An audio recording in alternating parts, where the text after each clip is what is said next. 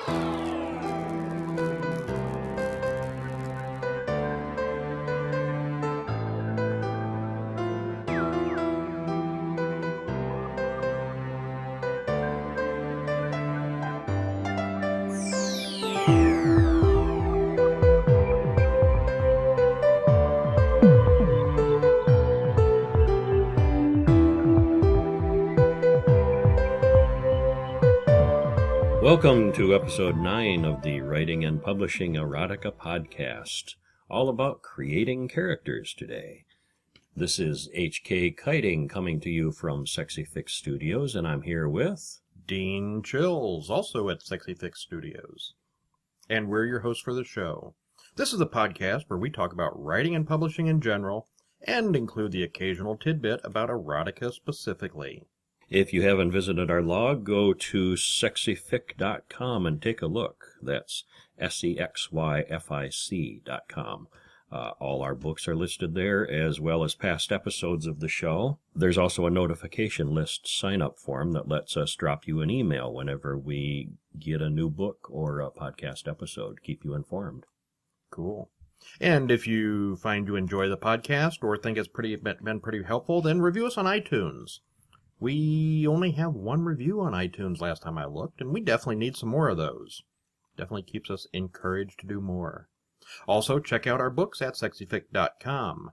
And do we have any new books? Speaking of books, we do each have a new book out. Oh, Um, what's yours? I just released one called Private Beach. That's a hot gay erotica title. Mmm, nice. And how about yours? Uh, mine's Jack's birthday surprise, and it's a hot gay erotica too. I see a trend here. What's Jack's birthday surprise about? It's about two guys, uh, mature gay men, both in their fifties. One guy is just turning fifty, and he's a little bit upset about that. The other guy, who's actually a little bit older, shows him a new trick or two to show him he's not over the hill quite yet. Nice. What happens in Private Beach? Well, it takes place on a private beach, strangely enough. a couple of guys find out that they've got the beach to themselves for the weekend, and they quickly realize how much they're into kink and how much they're into water bondage, and things get pretty wild from there. Mmm, water bondage. Yeah. Okay. So if that sounds interesting, check us out at sexyfic.com. And before we get going, I want to point out one more thing. Writing and Publishing Erotica podcast is brought to you in part by Bluehost Hosting. If you're looking for a great web hosting provider starting as low as $4.95 a month, check them out. Use our link at sexyfic.com slash host. That's slash H-O-S-T. And you get a big old discount. And now, this week's episode. Which, as promised, is about creating characters. Uh, Dean, how important are good characters in erotica? Well, it depends on your point of view. Uh, typical porno movie type things. Well, you got the pizza guy and you got the lonely housewife. They do tend to be cookie cutter characters. They are very stereotypical, yeah. plain cardboard characters, yes. That's because the point of a porno movie is just to, you know, entertain you for a very short time. Hi, I'm the pizza guy. Let's have sex. You know, that's all And that you need to know about. the about next him. two hours of that, you don't even need story. Basically, yeah. Yeah, but your books, erotica, generally needs better characters because they're going to do something that's supposed to actually interest you. In erotica, it is a little more important to have actual characters. Somebody who isn't quite so two dimensional, has a little bit of dimension at least. Somebody that you care about a little bit to help the story along. Yeah, and hopefully you care about both characters or however many characters there are in it. Sometimes there's many characters. You wrote a story like that once. What was that? I did. Uh, oh, you may be thinking of Jake's Job. That's Uh, the one. A guy goes to a, a job interview and he ends up having sex with six women at once, yeah. which is physically possible. And if you read that book, you'll find out how that's physically possible. Yeah. Do you remember all six of their names? No, I don't. Okay. Melody and Emily were two of them. They were the two main characters. Ah. Okay. I couldn't have told you that many. Take a number, please. I'll be number six. Okay, but yeah, in generally with most books though, you need to have at least two characters that you really care about. Usually the man and the woman, woman, or the two men, or the two women, or whatever combination you've got. You can have side characters and background characters and walk-on people, extras that don't really matter so much. But in any kind of romantic type story, you want to care at least about the two main characters.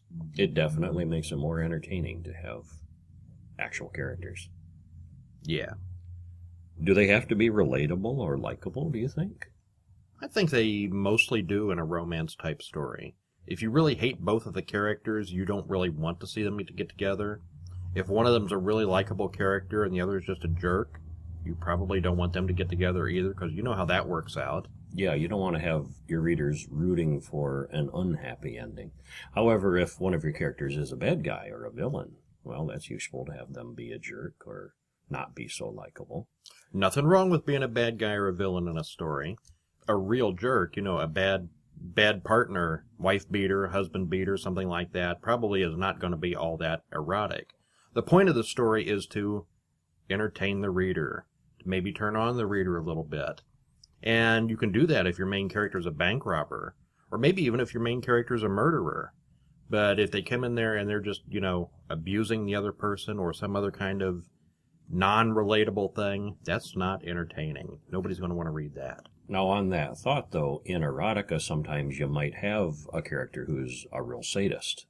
They're having a scene, for instance, and they're playing it to the max, and this guy is playing, or woman, or whoever, is playing a, a dominator, you know, mean, uh, sadistic. That may be useful. But from the point of view of the story, both characters are into that kind of thing, so that's not really abuse. That's not really bad. If Right. you've got a character that likes to be spanked and they get spanked, then that's not really a bad thing. That's kind of the point of the story. Right. Should your characters be very similar or very different? How do they usually work in your your stories? I have a real struggle with keeping characters different. They they do tend to be the same, and I really have to work at keeping them as two distinct individuals. Now I'm talking two characters in your story, or are you talking about all your protagonists and all your stories? Two characters in the same story. Okay. So you you tend to make them want to both be the same. Yeah, I tend to write characters that are nice and agreeable and get along and gentle and kind and all these good qualities and everything, but that works and makes them likable, but then, yeah, they kind of merge sometimes. Okay. Yeah, I know. I know. With uh, well, my my big series, the Rick and Owen Breath Play series. Rick is this little short guy. He's kind of hairy. Um, very very much into water play and bondage. Where Owen is a big cop. He's a police officer, smooth, shaved, clean cut, very nice guy, and he's all into tying people up and doing bondage with them. So physically, they're very, very different. Mentally, they are almost identical, which I think maybe that is a sort of a requirement for a romantic interest. You have to have characters with similar interests, just like in the real world. Especially if it's some kind of specialized kink that they're both into. Yeah, they are going to be thinking along the same wavelength. Or even without kink, in a lot of cases, you really want two characters that are at least mentally and emotionally compatible, just like in real life. Now, you're not writing real life, you're writing fantasy, but still a lot of the same rules apply. hmm How much detail is too much when you're writing a character? Do we really need to know hair color, eye color, how tall they are? What kind of things is too much information? I think it's helpful if you're writing, especially from first person, to keep it kind of vague. If you're writing in first person, the reader can imagine themselves in that position. Maybe a little more character description on the other character, less on the first person. Okay. Is more detail a waste of time? Or is it even possible to give too much detail? Yes, I think it's possible to give more detail than is necessary.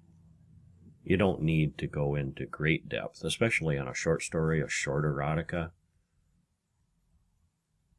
Okay, yeah, I, I definitely think you can overdo it. Actually, I try not to describe my main characters very much at all. if you describe a person who's short, hairy, and you know maybe he's got a cleft chin and blue eyes and wavy blonde hair. Um, he's thin. He's got a large Adam's apple and well-built, muscular chest.